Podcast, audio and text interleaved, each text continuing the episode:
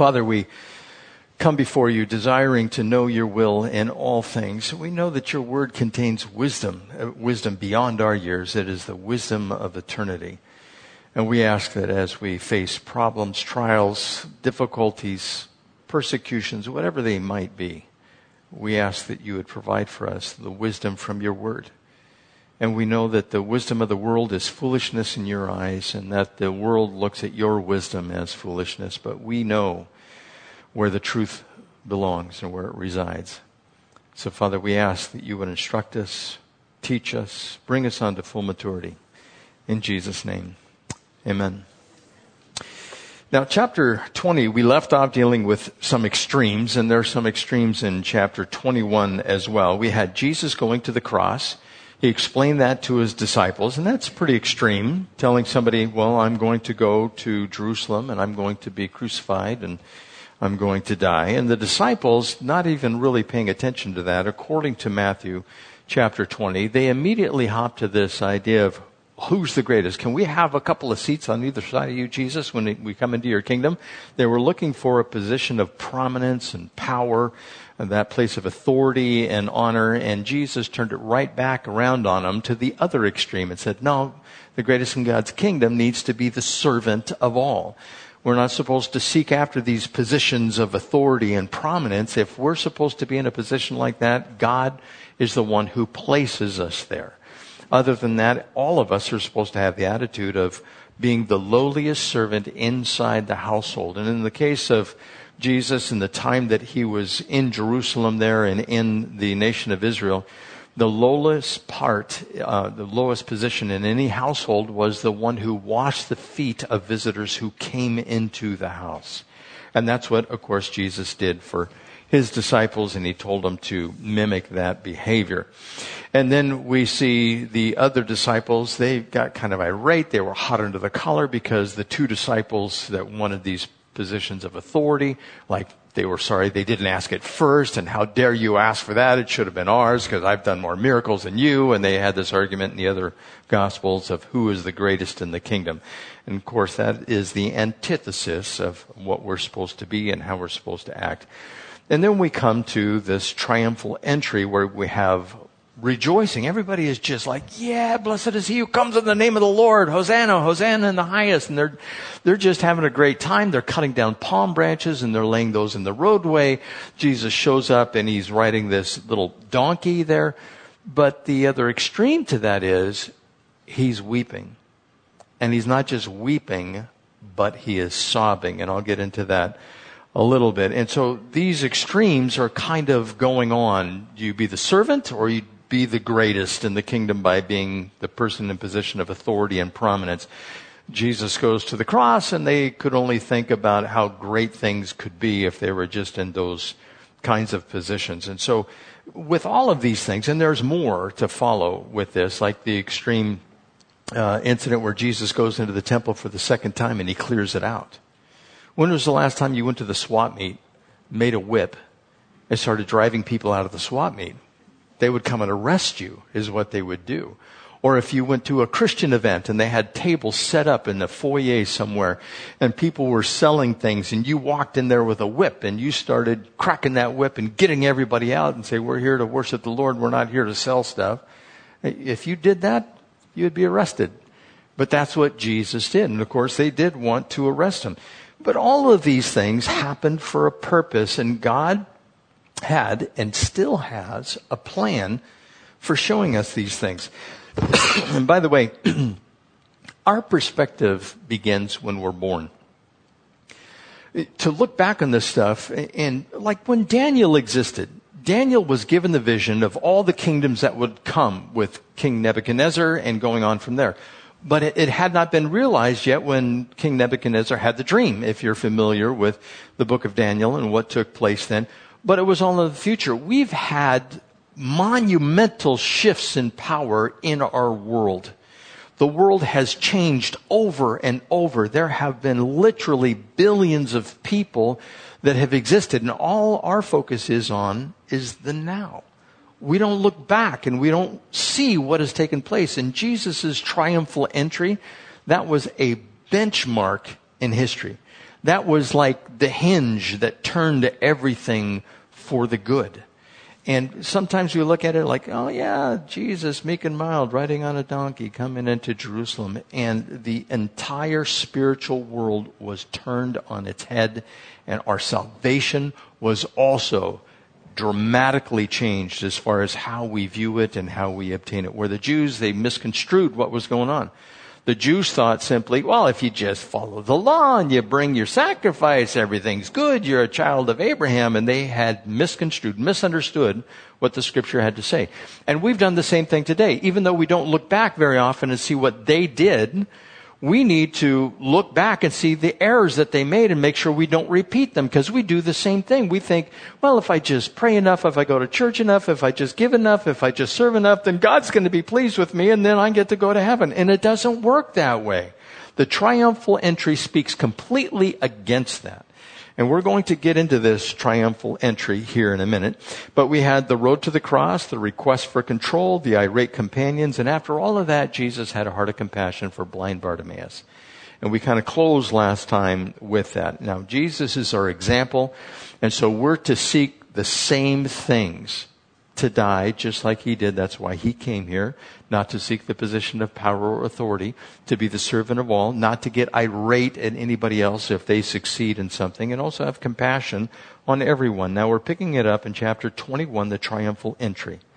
In verse 1, chapter 21, it reads, As they approached Jerusalem and came to Bethphage on the Mount of Olives, Jesus sent two disciples, saying to them, Go to the village ahead of you, and at once you will find a donkey tied there with her colt by her. Untie them and bring them to me. If anyone says anything to you, tell him that the Lord needs him, and he will send them right away. This took place to fulfill what was spoken through the prophet.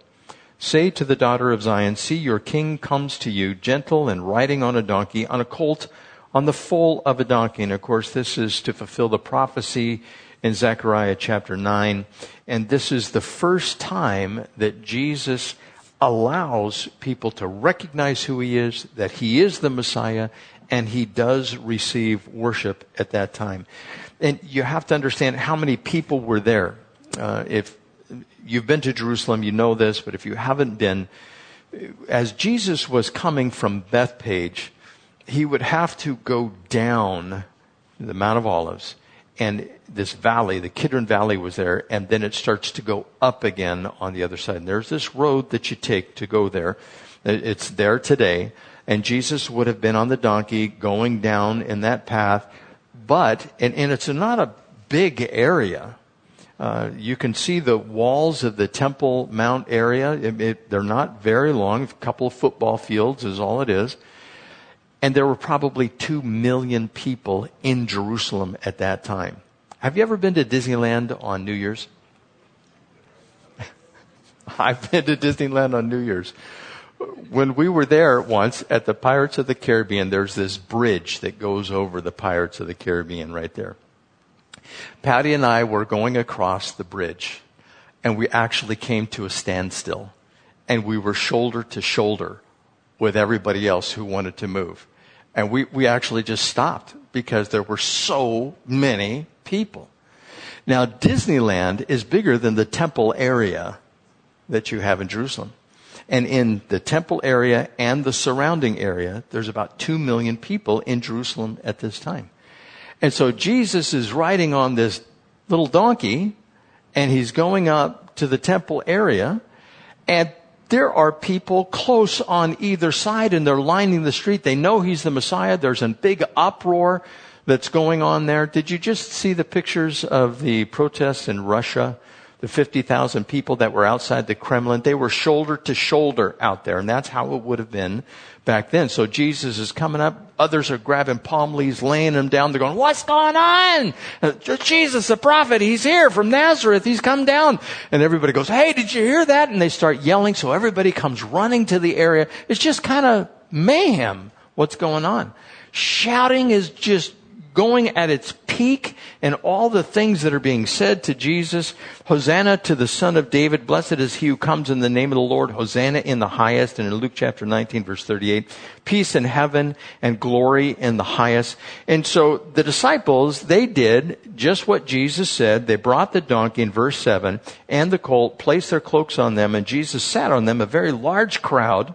I think that's probably a understatement but a very large crowd spread their cloaks on the road while others cut branches from the trees and spread them on the road.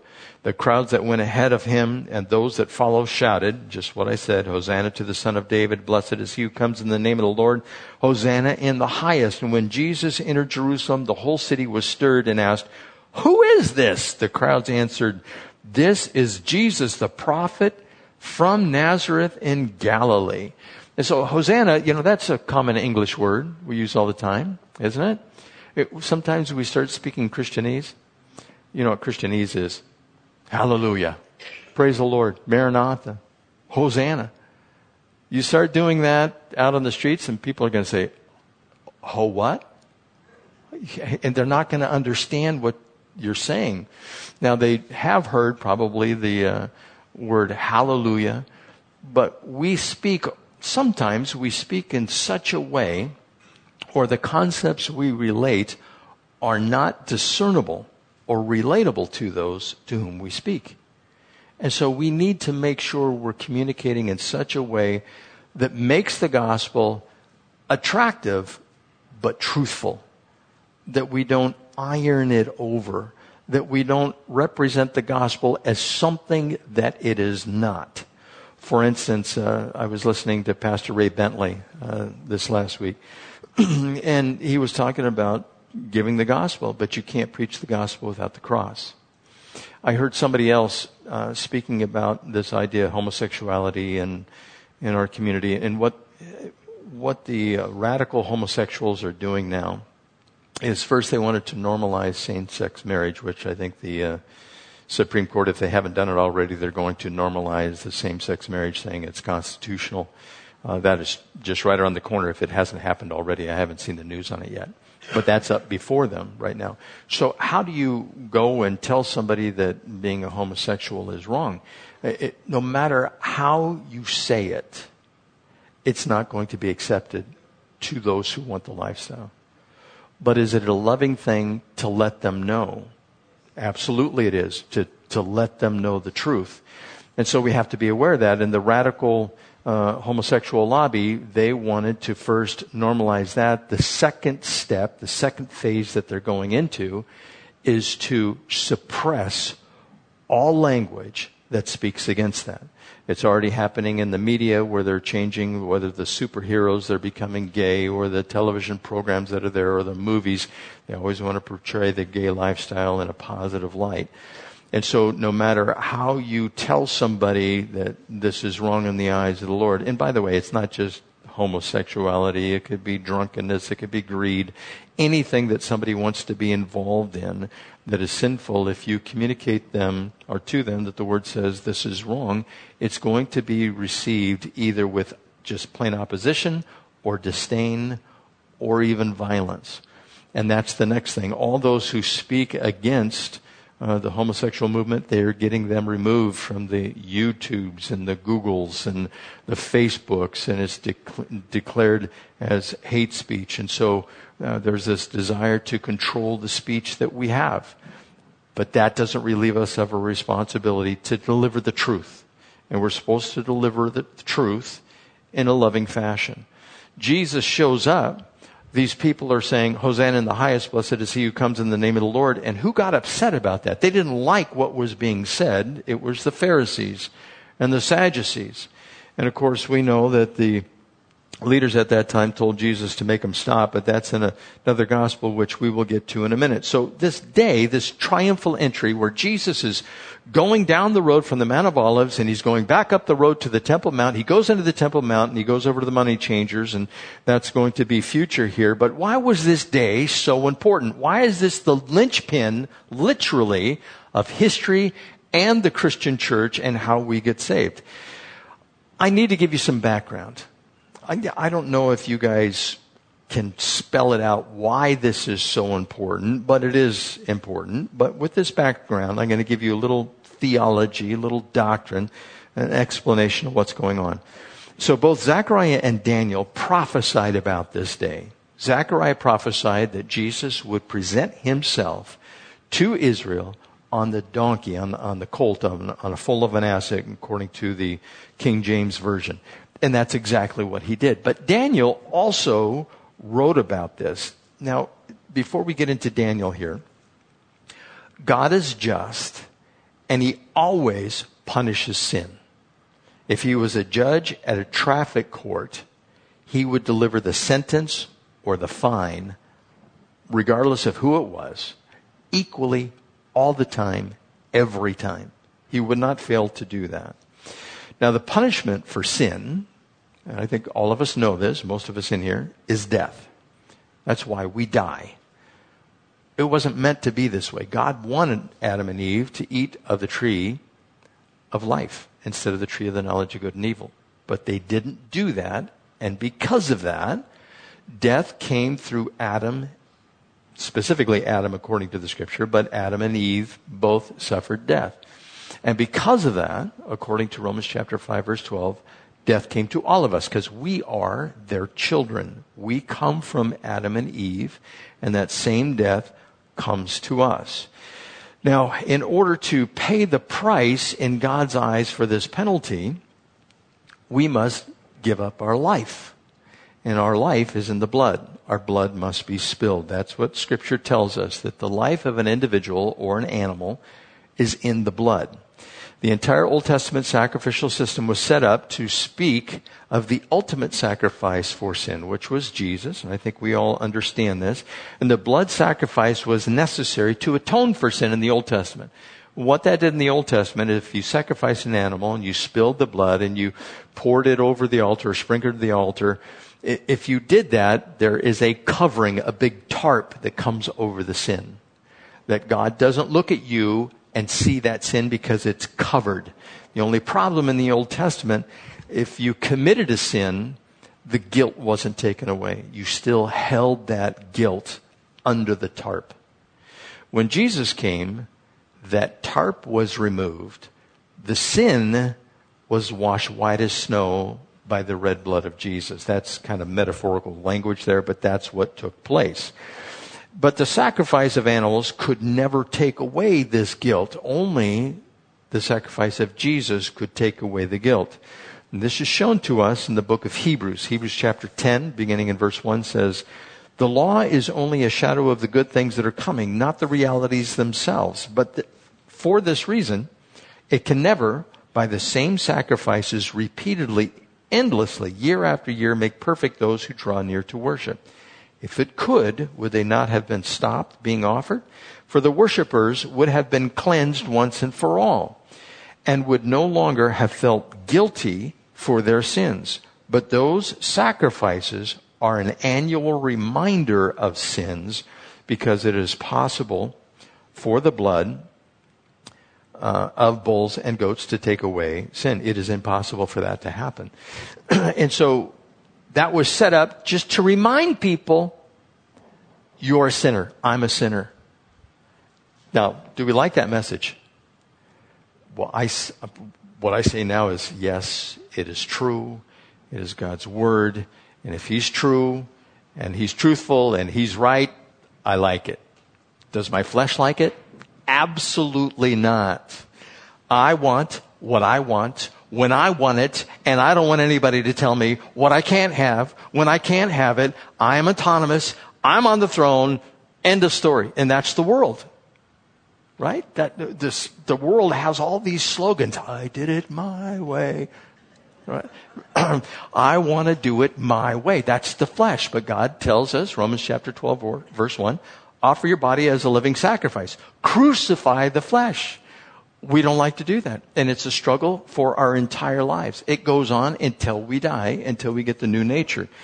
Now, Jesus, he came and he was called by John the Baptist the Lamb of God who takes away the sin of the world. If you remember Passover, now Passover would take place in the first month of their year, which is our March, April. It would take place on the from the 10th to the 14th of Nisan. On the 10th, you would have the selection of the sacrificial lamb, and they would take that lamb. And by the way, this is all spelled out in the book of Exodus.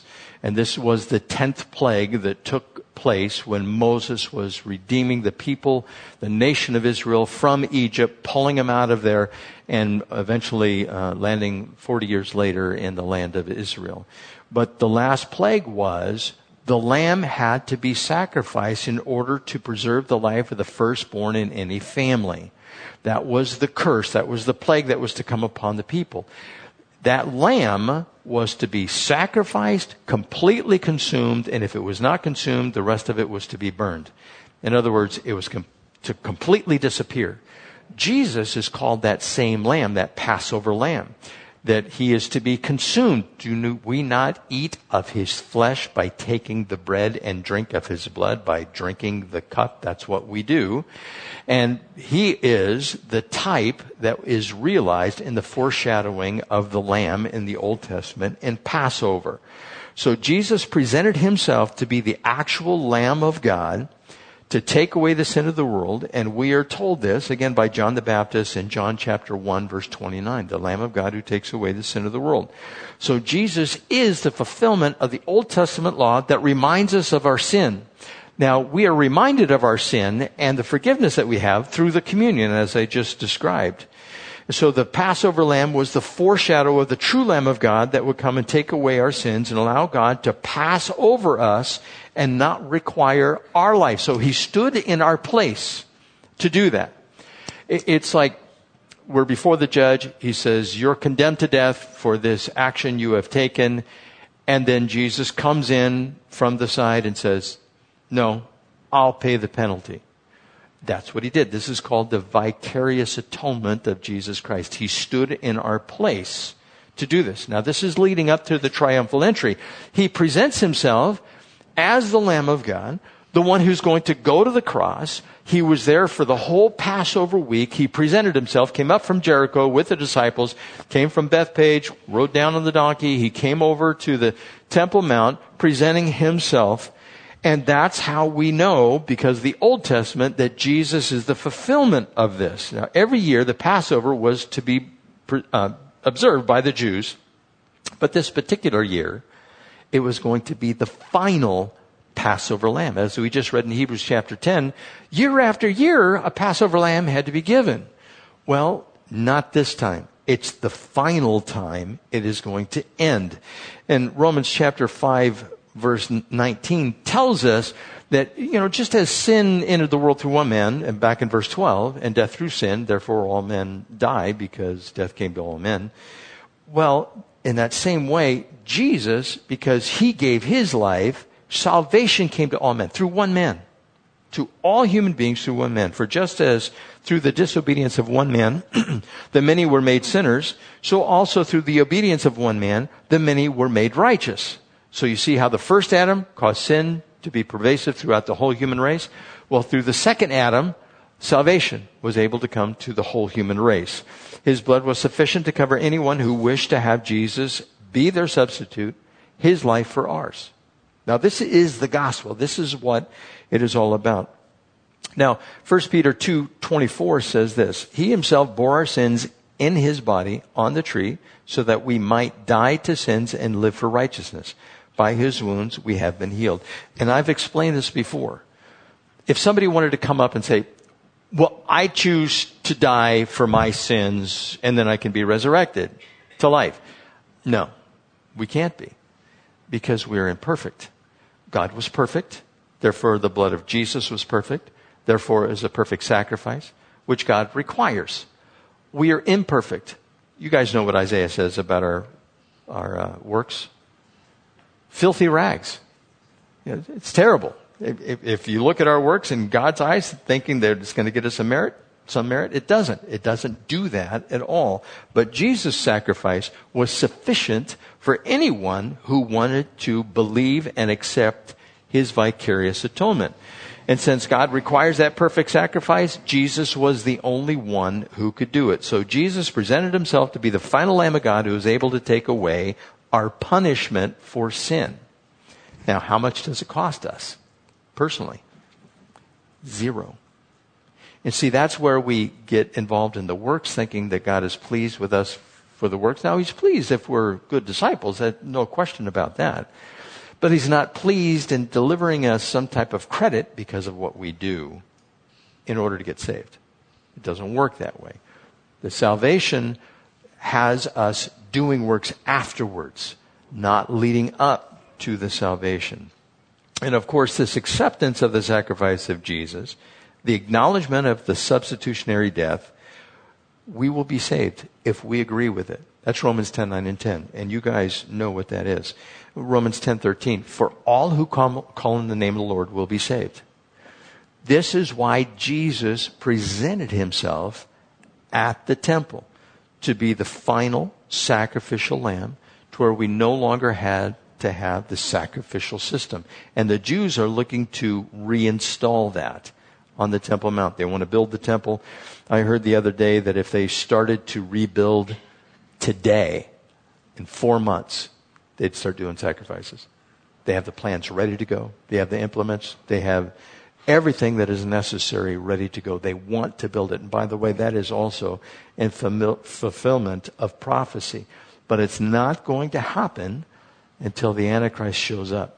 So if they're all set to go, and it's not going to happen until the Antichrist shows up. How long do we have? Uh, it's right around the corner somewhere. Uh, pretty quick. so, why do we call it the triumphal entry? It's because Jesus triumphed over sin and death. That's why we call it the triumphal entry. It is a time that God triumphs over that which sends us to hell if we don't accept the sacrifice. So, what about Zechariah? Yeah, the, the donkey was there, the colt, the foal of an ass was there. But then you have Daniel. Now, this is crucial that we understand this. I, I would like you to turn in your Bibles to Daniel chapter 9. because in Daniel, Daniel chapter 9, verse 25, this phrase is used know and understand God wants us to know this information, and He wants us to understand this information. And this information in Daniel is related to the triumphal entry, which was prophesied to take place. Now, every time I come to this in Scripture, I give you this portion and I, I explain it to you based on the triumphal entry.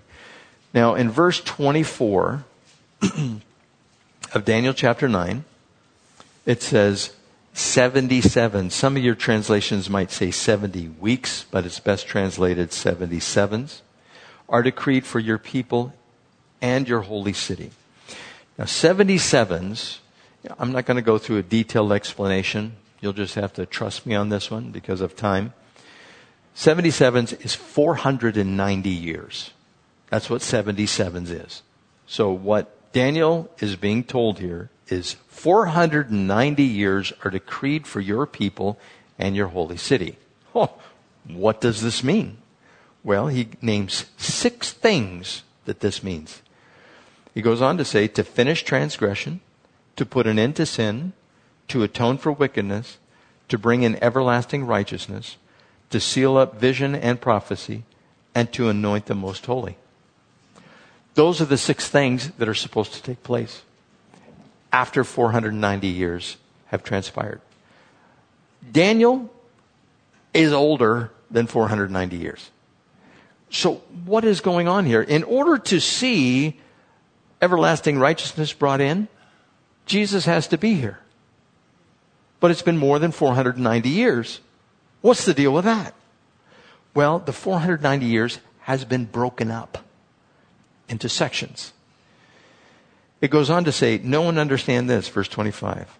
From the issuing of the decree to restore and rebuild Jerusalem until the anointed one, the ruler comes, there will be seven sevens, which is 49 years, and 62 sevens, which is 434 years. That equals a total of 483 years. Now, these numbers, if you want to write them in your Bible, just to kind of get this down, an idea of what's being talked about here, this is a prophecy of when the anointed one, the ruler, comes.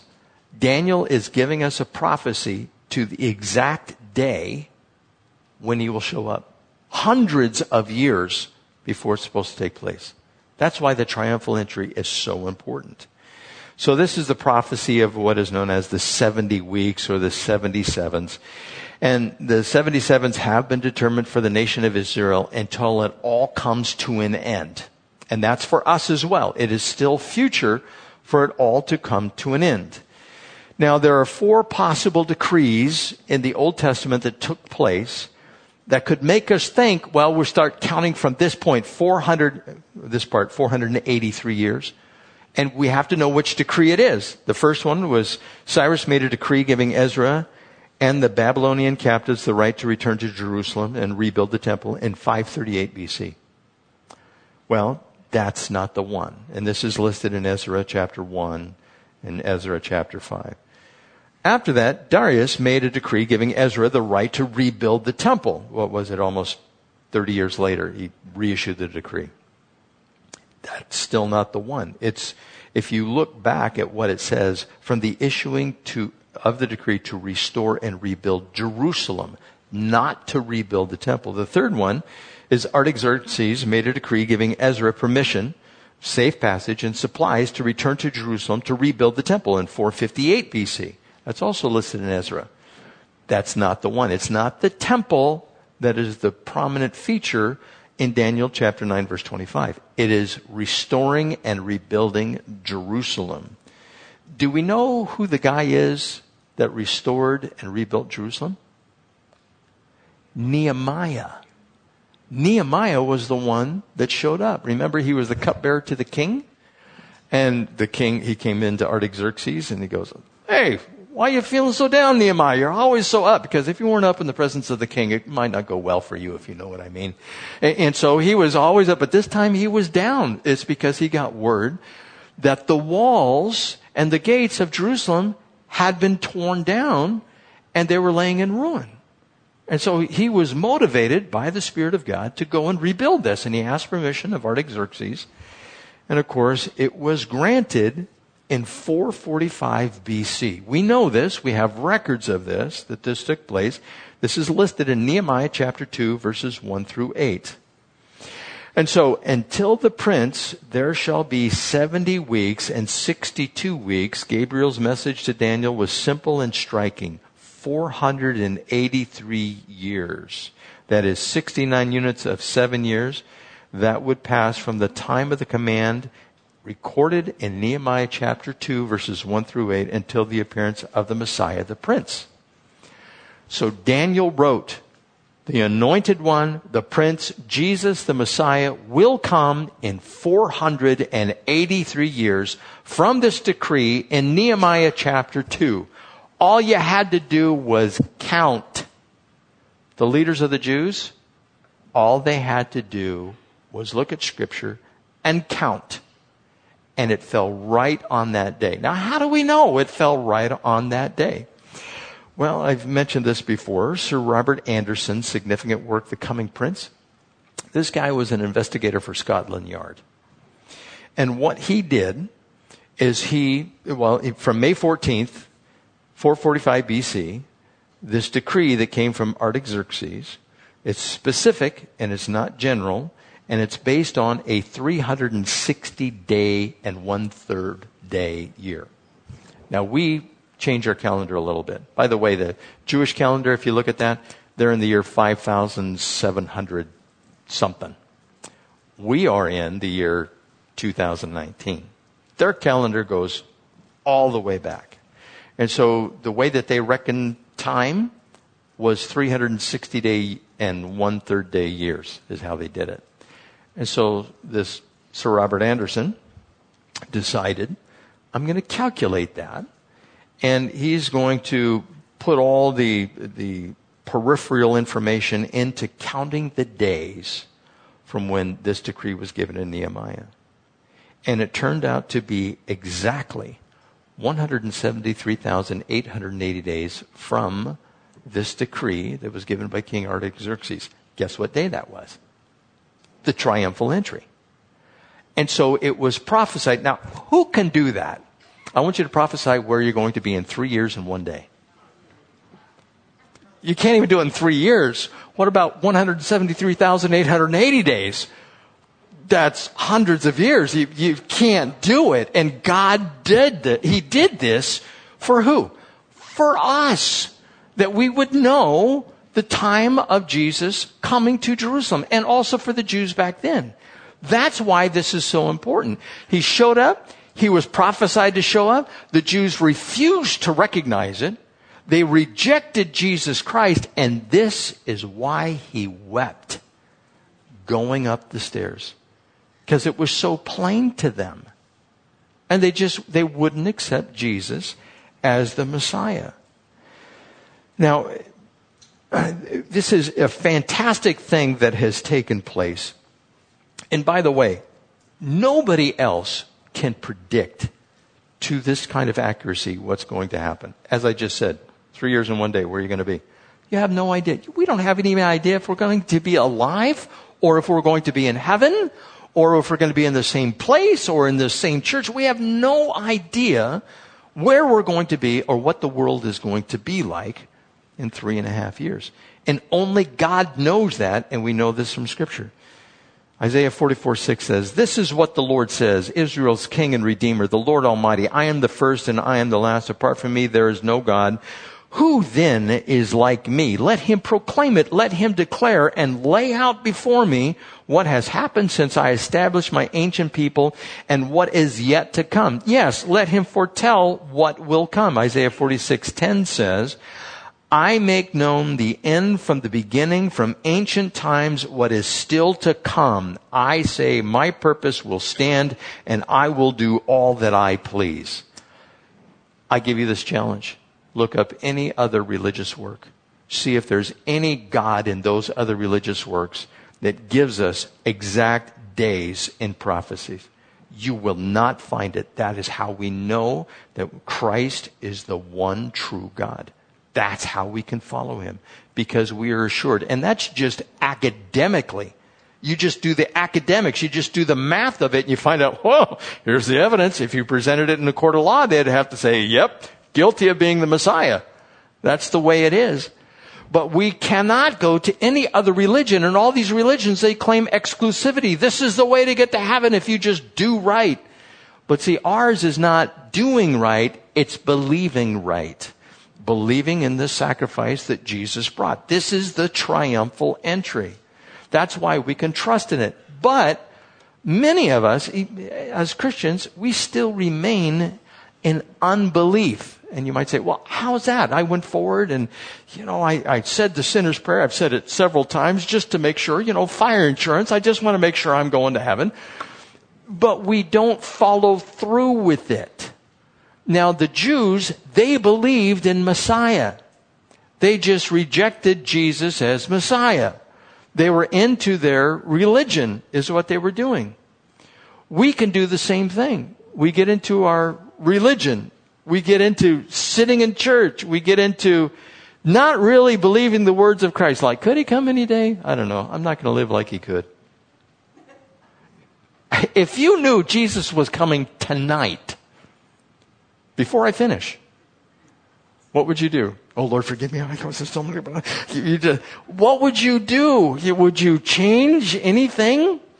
Would you be more zealous? You know, as I've already described, and it's not in this Matthew's gospel, but Jesus made a whip, and it said, "Zeal overtakes the Messiah." It tells us that in Scripture. Now, what is zeal? Now, this is what I want you to do. There's a person on your left and on your right. I want you to turn to them and I want you to grab their hand and shake it, but be like a fish. Now do that right now. Turn to each other and just grab the hand, just like a fish. Okay, now this is what I want you to do. I want one of you to agree to have a firm handshake and the other one a fish. Do it now.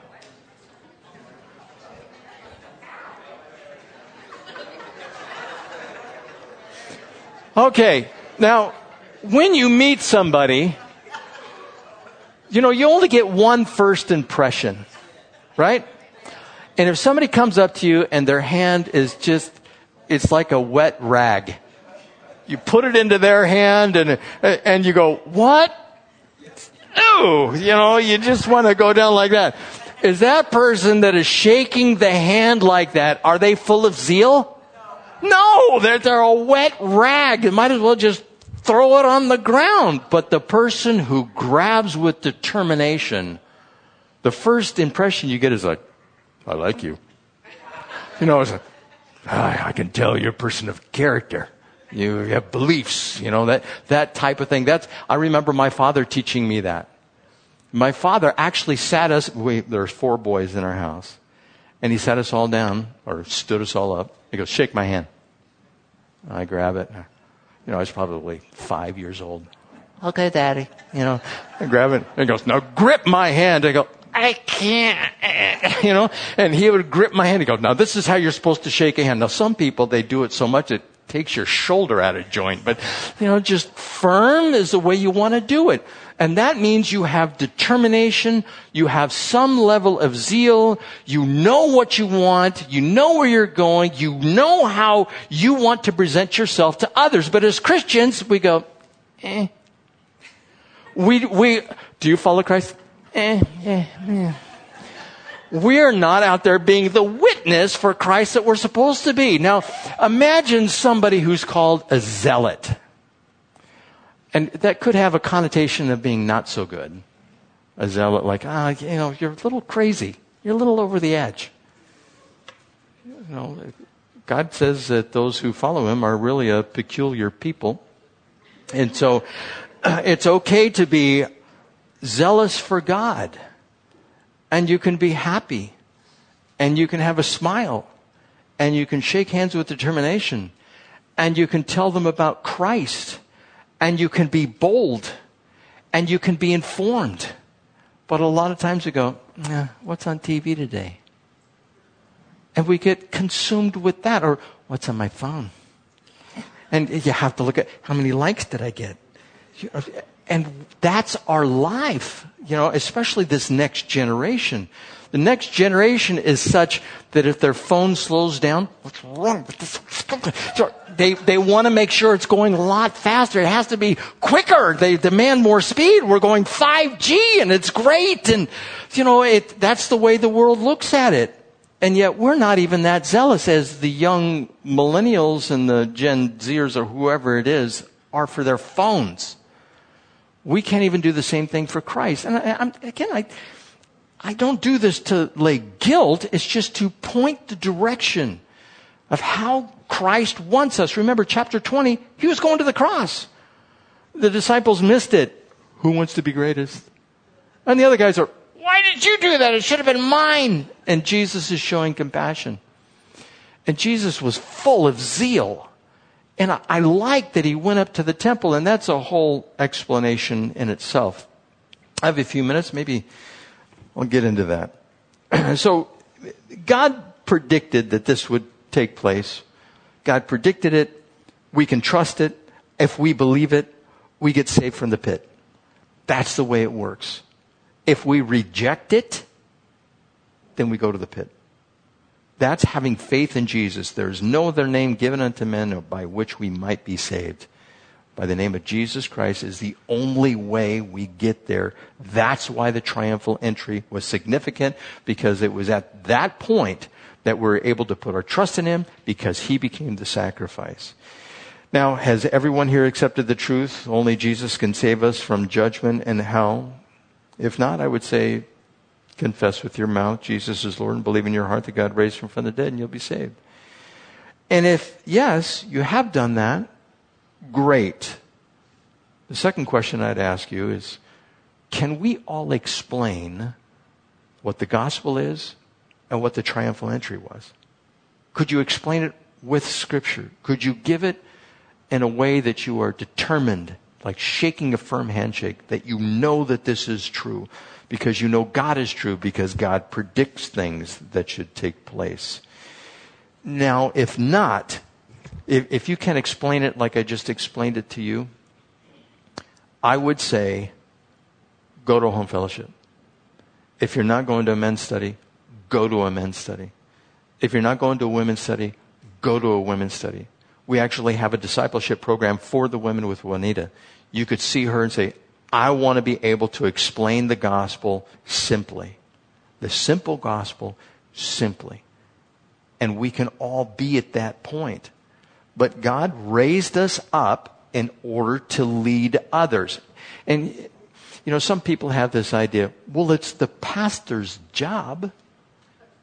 No, it's not my job. Scripture tells us that God gave us pastors for the equipping of the saints that they might do the work of the ministry. Now, not all of you are called to be pastors, but all of you, including me, are called to do the work of the ministry. I, I just happened to tell a guy yesterday, um, we were talking about work and how much we work and, you know, where we go. And I said, well, you know, Sunday, yeah, I work Sunday too. And he goes, really? What do you do? I, I, I work at the church. He goes, what do you do at the church? I'm the senior pastor. You're the senior pastor at the church? Yeah. And I know he was dumbfounded. And he, because i I've known him for a couple of years, and, you know, progressively, we, he's a Buddhist. And progressively, we've been able to chit chat. And, and so I'm waiting for the next time I show up, because I know he's probably going to ask me a question. So, what's with this pastor thing? Well, let me tell you. You know, I'll, I'll, give him the gospel.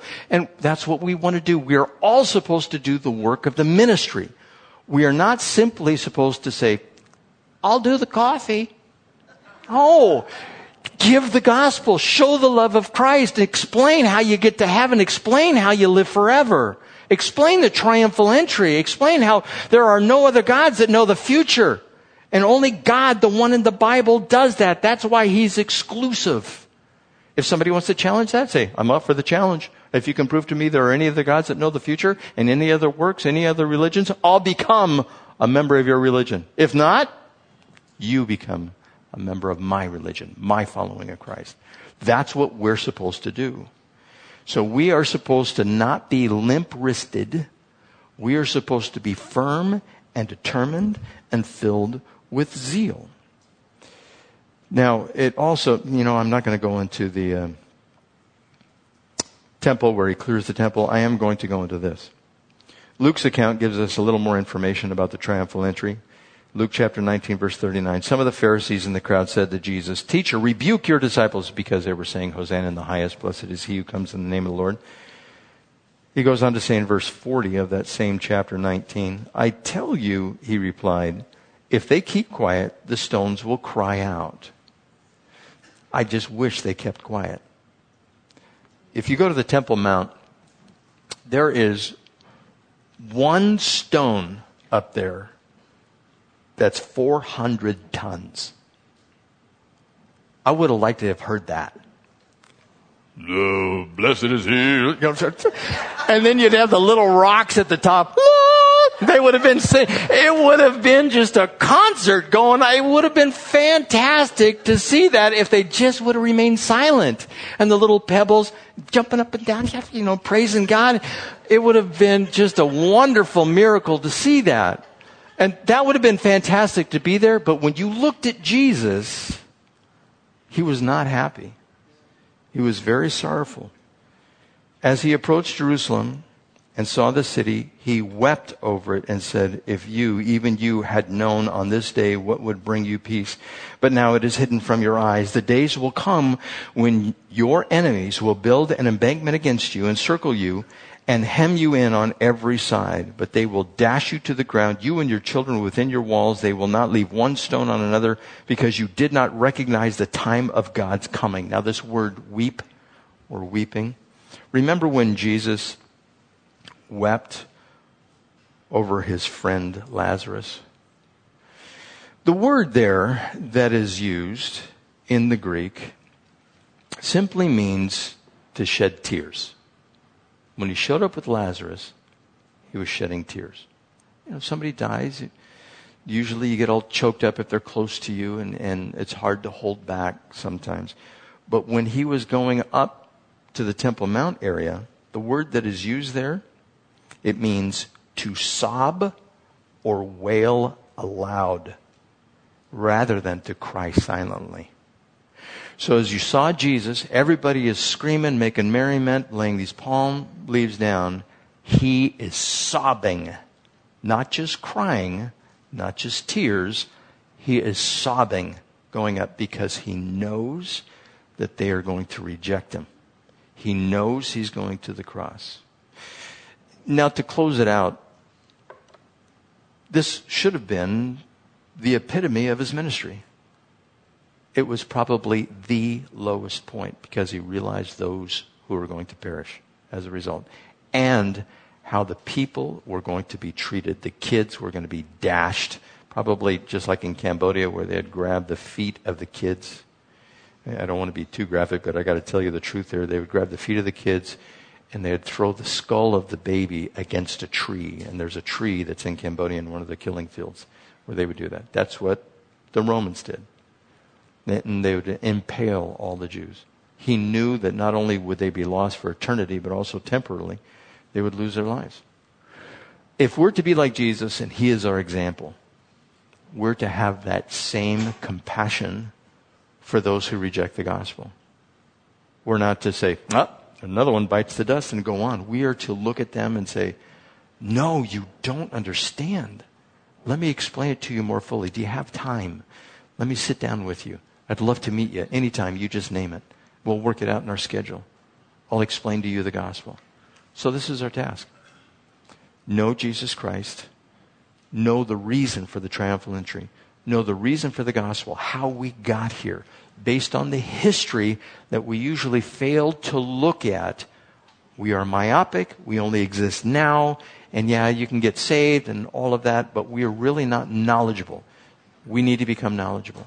If we are knowledgeable and the way that God can use anybody who sets their mind to know His Word, is involved in fellowship, is involved in prayer, is involved in the Apostles' doctrine, all of those things that are talked about in the book of Acts. If we do that, God will use us. And at the end, He will certainly be pleased. This is my prayer for you.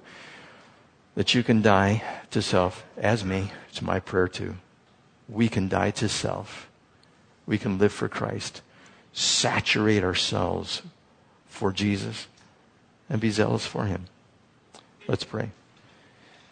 Father, we, we thank you for Jesus, His example. We thank you that, uh, as some would say today, He was real. He was weeping. He was wailing over those people who would be lost. May you give us your heart in these matters, whether it's family or friends Help us to be knowledgeable. Open doors for us to speak. Maybe we walk through them when we are given opportunities to be that witness. Help us to be those martyrs, those witnesses, the ones who are willing to lay down our lives for the sake of those we don't even know, that they might enter into heaven, where God will say, Blessed are you. Enter into your rest. Father, we thank you for your word. It's all we can say. We ask for your blessing upon us this following week. Pray that you would provide for us opportunity. And may we grab hold of it. In Jesus' name. And the church said, Amen.